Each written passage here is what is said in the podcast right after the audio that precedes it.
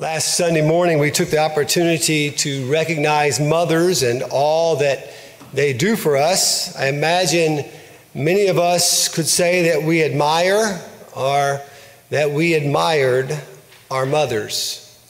Let me ask you today to think of two or three people other than Jesus you would most like to emulate.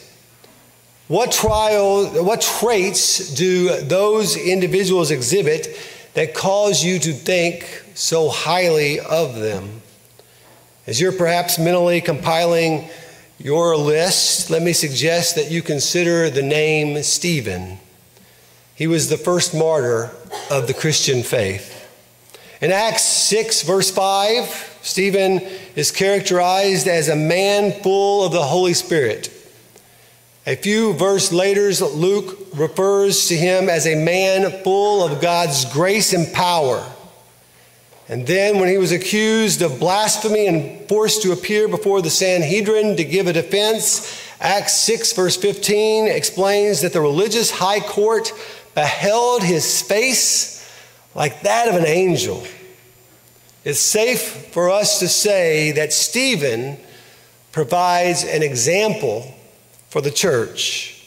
This morning, we're going to focus specifically on Acts chapter 7, verse 51 through Acts chapter 8 and verse 4. This is God's word.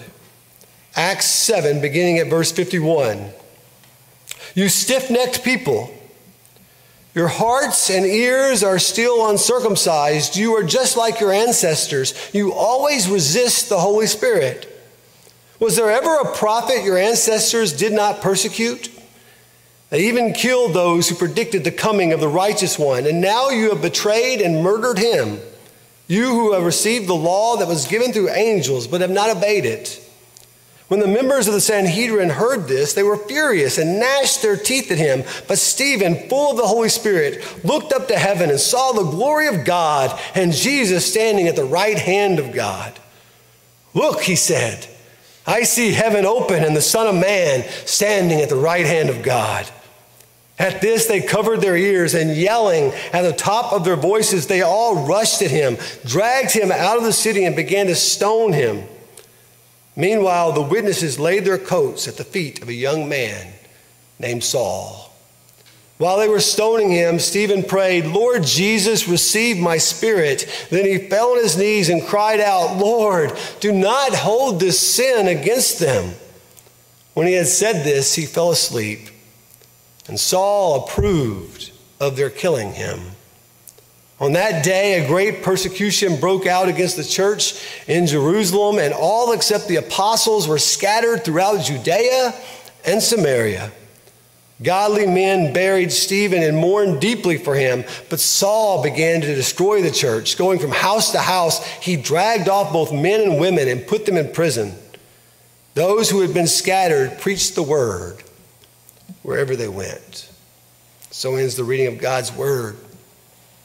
Stephen provides an example for the church to boldly proclaim Christ. To boldly proclaim Christ. Consider his message. When he began to speak at the start of chapter 7, Stephen addressed his audience as brethren and fathers. His aim was simply to walk them through the history of Israel and to show them how Jesus was indeed the fulfillment of the law, how Jesus was the fulfillment of the temple, and how Jesus was the fulfillment of Old Testament prophecy. It became increasingly clear to Stephen, however, that his audience was blind to see and deaf to hear what the Old Testament prophets had foretold. So he shifts from a historical discourse to a direct personal application. And mind you, he does not pull any punches. He calls the Sanhedrin stiff necked, with uncircumcised hearts and ears, accurate descriptors because these men continued to resist the Holy Spirit. Take, for instance, a box of O's.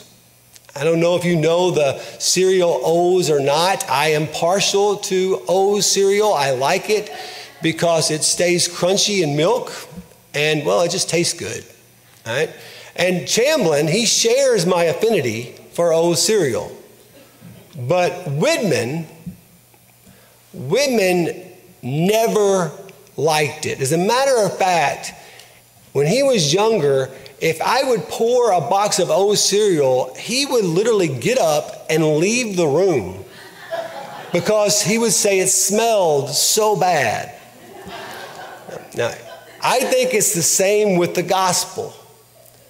People will taste and see that the Lord is good, or they will find his truth utterly appalling and seek to leave the room. We will either acknowledge that our sin killed the just one, repent of our sin, and be reconciled to God through Jesus' blood, or we will gnash our teeth and plug our ears. The Holy Spirit says today, if you hear his voice, do not harden your hearts. Compare Acts 2, verse 37, with Acts 7, verse 54. On the day of Pentecost, when Peter tells his audience that they had both crucified the Lord and Christ, the people were cut to the heart and they asked, What must we do to be saved? Conversely, when Stephen declares essentially the same truth, the people were cut to the heart only as to take up stones. As Christians, we never know how people will respond to the gospel. All we know is that we have been saved to boldly proclaim it. Pastor Joe Novenson of Lookout Mountain Presbyterian Church was once asked to participate in a ministry with a friend who had been converted from Islam to Christianity. His friend um, still lived in his Muslim country, and he'd begun a ministry. And all he did was he would open up the Bible on a street corner and he would read from the, the letters in red, if you would. He would read from the Gospels. And he had invited Joe to come over and see what his ministry looked like and what was going on. And, and so Joe went, and he took his oldest son with him. And he was happy to stand on the street corner to, to read from the Gospels, only as he had been reading for about 10 minutes, um, a man walked over to Joe and told him that serious harm awaited him if he continued to read. Joe said he closed his Bible, he walked around the corner to where his friend was still reading, and he told his friend what had happened. And he looked at Joe and said, I'm not sure what your Jesus would have you do, but mine would have me stand and preach. Where does boldness like that come from? the Holy Spirit. How can I, though, who often lack courage, openly share my faith to somebody who's standing behind me in the grocery line? To somebody who's waiting on me in a restaurant? How can I boldly share my faith with a neighbor who really I rarely speak to? Here again, I think we can further learn from Stephen. You see, Stephen provides an example for the church of our assurance in Christ. Stephen lived in confidence that Jesus had fulfilled the messianic prophecy that Sally read from earlier in Daniel 7, verses 13 and 14. Jesus Christ is given full authority. He's given full power. He's given full dominion in both heaven and on earth. In other words, Stephen knew that there was nothing that man could do to him because Jesus Christ is Lord. And notice how God profoundly blesses Stephen's faith. Filled with the Holy Spirit, Stephen gazes heavenward to behold Christ standing before the Father. What a powerful image that is if you stop and think about it. It's so powerful because Scripture attests in multiple places how Jesus ascended to the right hand of the Father and sat down.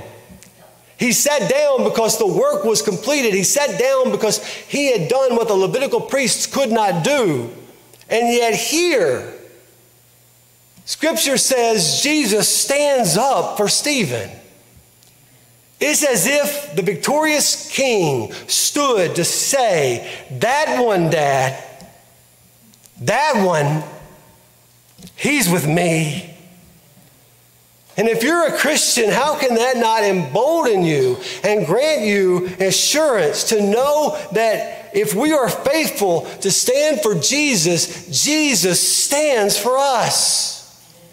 To have a victorious king stand before the Father and say, That one, Dad, that one, Jim Smallwood, he's with me.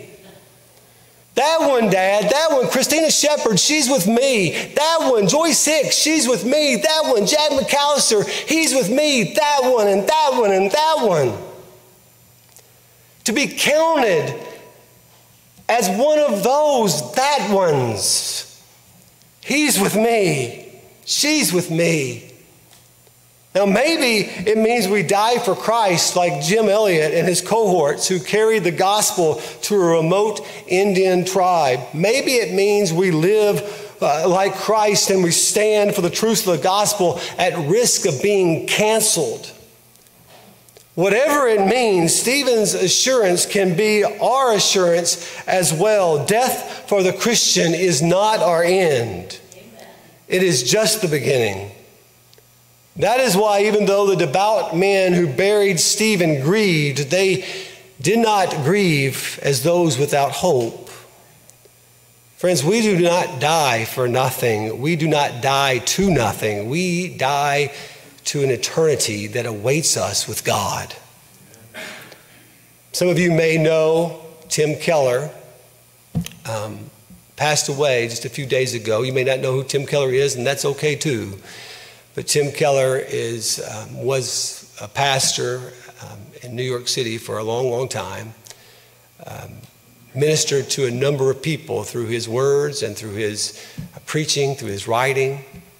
Um, he said, when asked not too long ago what advice he would give to the generation that is before us, and he said this if Jesus was really raised from the dead, everything is going to be all right. Whatever, whatever you're afraid of, whatever you're worried about, it's going to be all right. You see, because Jesus is risen. And Tim Keller said, The one thing that I know for certain more than ever is that Christ is risen. And that gives comfort to Kathy and me. And it should give comfort to you as well. The confidence of knowing it's going to be all right. Christ is King.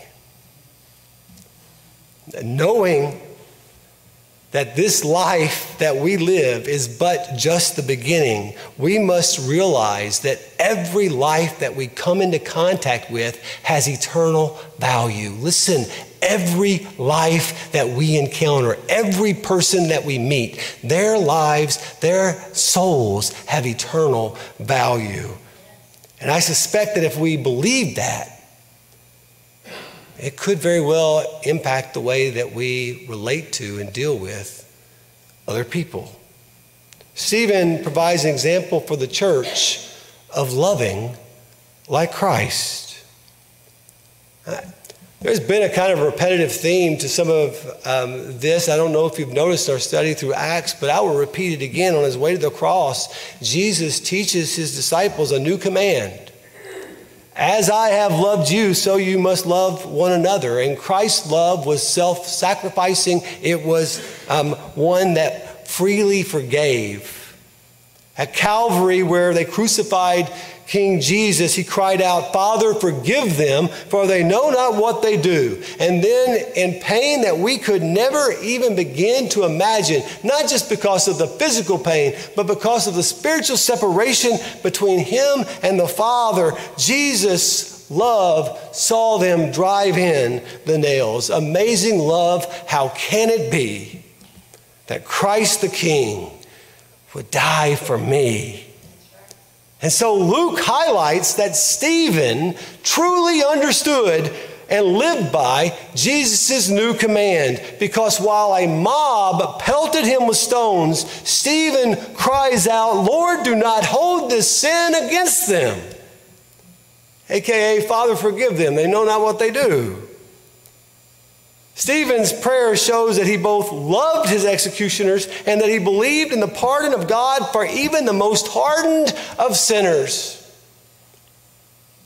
Yesu's father had begun a mission in a Hindu dominated area. And one day, a Hindu leader, a prominent Hindu leader, approached Yesu's father for prayer. And Yesu's father was excited. He, he was hoping to lead this man to Christ. And so he went into uh, the tent alone with this Hindu leader. And Yesu, shortly thereafter, heard screams coming from that tent. And as he walked in, Yesu's father had been stabbed multiple times by the man, and he ran out the backside of the tent. As he lay dying, Yesu's father said this to his son Please find that man and tell him he is forgiven. Care for your mother, carry on the mission, do whatever it takes to win people to Christ. This is the type of love Jesus calls us to display. We must stand ready to forgive those, even those who drive in the nails, those who those nails might be stones like the ones that took Stephen's life. Those nails might be knives like the one who took Yesu's father's life. Or those nails might be words someone speaks that damages our spirit so. And yet Jesus says, Love as I have loved. And when we love like Jesus and live passionately for his purposes, our lives will significantly impact others for the kingdom of God.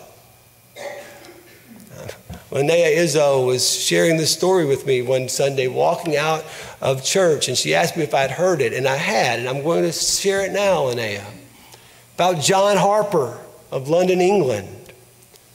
And from the time Harper placed his trust in Christ as a teenager, his passion was simply to see others reconciled to God. And so in 1912, when the Moody Church of Chicago asked him to lead a revival, Harper was glad to accept. His wife had died a few years prior, so he took with him on the voyage his only child, Nana, age six, and an older cousin. Harper would awaken his little girl at midnight, only a few nights into the journey. The ship, you see, had struck an iceberg. Harper told his daughter that he was going to place her in a lifeboat with her older cousin as a precaution. He, on the other hand, would wait for another rescue boat to arrive. The ship, as I am sure you have surmised, was the Titanic. And we only know what happened to John Harper after he put Nana in that lifeboat because of a prayer meeting that was held in Hamilton, Ontario, several months later. At that meeting, a young Scotsman stood up to explain how he was converted to Christ. You see, he too was on the Titanic that tragic night, and he clung to a floating piece of debris in the freezing waters. And as he did, a wave brought another man by whose name was John Harper he was also clinging to some debris. Harper cried out, Man, are you saved? no, I'm not, the Scotsman replied. Believe on the Lord Jesus Christ, and thou shalt be saved, Harper shouted out. The waves, it says, bore Harper away, but soon again washed him back near the Scotsman, and he said once more, Are you saved now? No, answered the young man.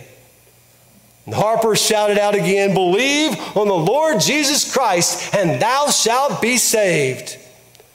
And those final words, Harper lost his grip on the piece of wood to which he clung and drowned. But at that prayer meeting, the young Scotsman stood up and spoke these words. And there, alone in the night, with two miles of water under me, I trusted Christ as my Savior. I am John Harper's last convert. Harper could not have known the way his words would reverberate in that man's heart. How could he? Likewise, Stephen took his last breath, but he could not have known the difference he would make. But Stephen provides an example for the church in making our lives count for Christ. Making our lives count for Christ. In Acts 26, verse 14, Paul, formerly known as Saul, says that the Lord proclaimed to him on the road to Damascus, It's hard for you to kick against the goads. What does that mean exactly? It appears that Stephen's death, in my opinion, was a constant prick at Paul's heart. You see, Saul of Tarsus had gathered the coats of those who stoned Stephen, consenting to his death. Yet, being such a devout religious man, albeit profoundly empty inside, Saul, I believe, likely desired to see what Stephen saw when he looked up unto the heavens. Augustine suggests if Stephen had not prayed, the church would not have Paul. It is as if Paul stood before King Agrippa and said, I am Stephen's last convert. In fact, if Paul had ever compiled a list of two or three individuals he most admired, I believe Stephen would have made his list. Only Stephen would never know the impact that he had on Saul. He would never know the impact Paul would have on the kingdom. Stephen could not know he could not know that his death would be the impetus for carrying out Christ's mission. Remember what Jesus says in Acts 1, verse 8 You will be my witnesses in Jerusalem and in all Judea and Samaria and to the end of the earth. But it was not until after the great persecution breaks out due to Stephen's death that Christians began to go and began to reach regions beyond Jerusalem. Look at verse 1 of chapter 8. Luke says Christians were scattered throughout Judea and Samaria. And then verse 4 testifies that these dispersed believers began to preach the word in those areas. Oh, but it gets even better than that. What was Paul's moniker? What moniker did Paul bear? Paul, apostle to the Gentiles. It was ultimately Paul who led the missionary journeys to the end of the earth. Do you see how Acts 1 8 is being fulfilled? Because Stephen stood for Christ. And his life and his death, oh, did they make a difference? Yes. Yes, it did. Brooke says, I may have shared this with you before. I, I don't know. Again, I have children. Um, but I, I taught Lewis Coors 11th grade English from 2010 to 2011 at Westminster Christian Academy. He sat in the back row middle. And he was one of those kids, you know, like, I mean, I would give my best lesson ever, and his face would never change. And I'm going, I can't teach better than that. You know, and, and I'm not reaching that kid. A number of years later, I got a Facebook message from Lewis Coors. He was getting married. Dr. Gibson, I was hoping you would officiate my wedding because I always looked up to you as the type of Christian man I wanted to become. I served as Brad Martin's youth pastor in Louisiana only for one year. And again, he was one of those kids that you would have been hard pressed to convince me that he really paid attention to anything that I said. And then I was in my PhD, PhD program in Deerfield, Illinois, and I get a phone call. It's from Brad Martin.